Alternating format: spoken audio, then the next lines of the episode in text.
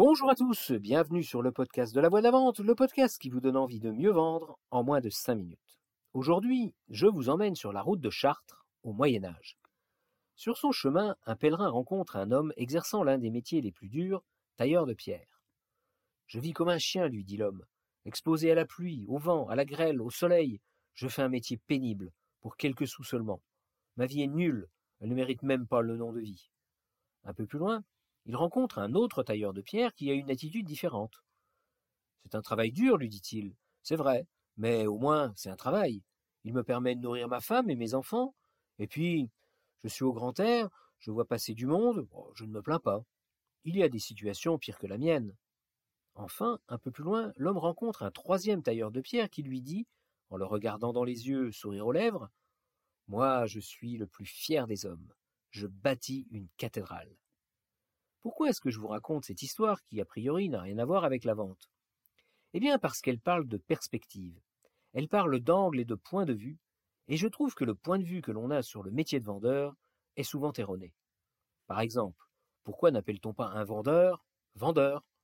On dit commercial, ingénieur commercial, conseiller commercial, animateur commercial, délégué commercial, animateur de vente, cadre commercial, chargé d'affaires commercial, consultant en développement des ventes, business développeur. J'ai même entendu une fois responsable du développement de solutions d'achat.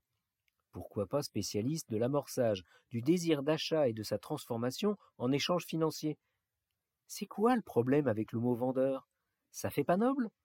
L'achat serait-il tellement vu comme un plaisir coupable que celui qui le suscite est perçu comme une personne mauvaise avec laquelle on n'a pas envie d'avouer qu'elle est pourtant d'un commerce agréable? Alors on se débrouille toujours pour donner l'impression que c'est l'acheteur qui achète et pas le vendeur qui vend? Par exemple, vous avez déjà remarqué? On dit « je me suis acheté une nouvelle voiture. Elle est super agréable à conduire, elle est belle.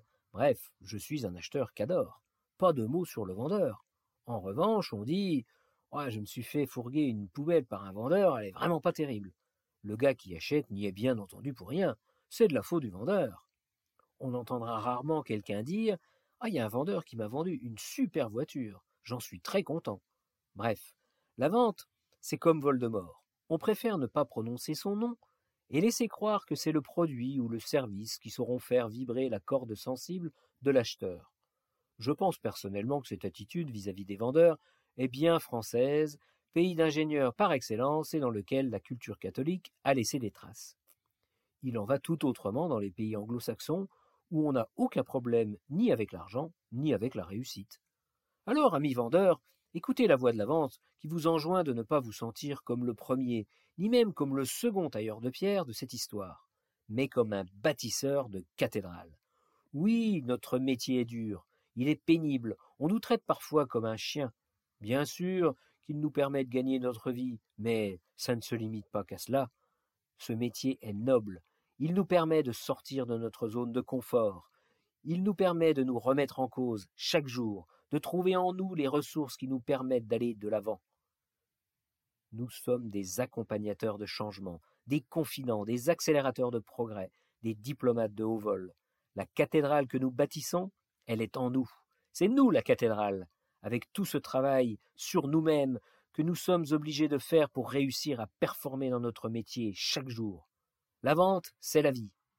Alors vivons et soyons fiers, notre métier a du sens.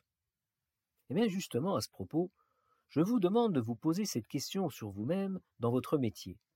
Quel sens lui donnez-vous? Pourquoi pensez-vous faire ce que vous faites?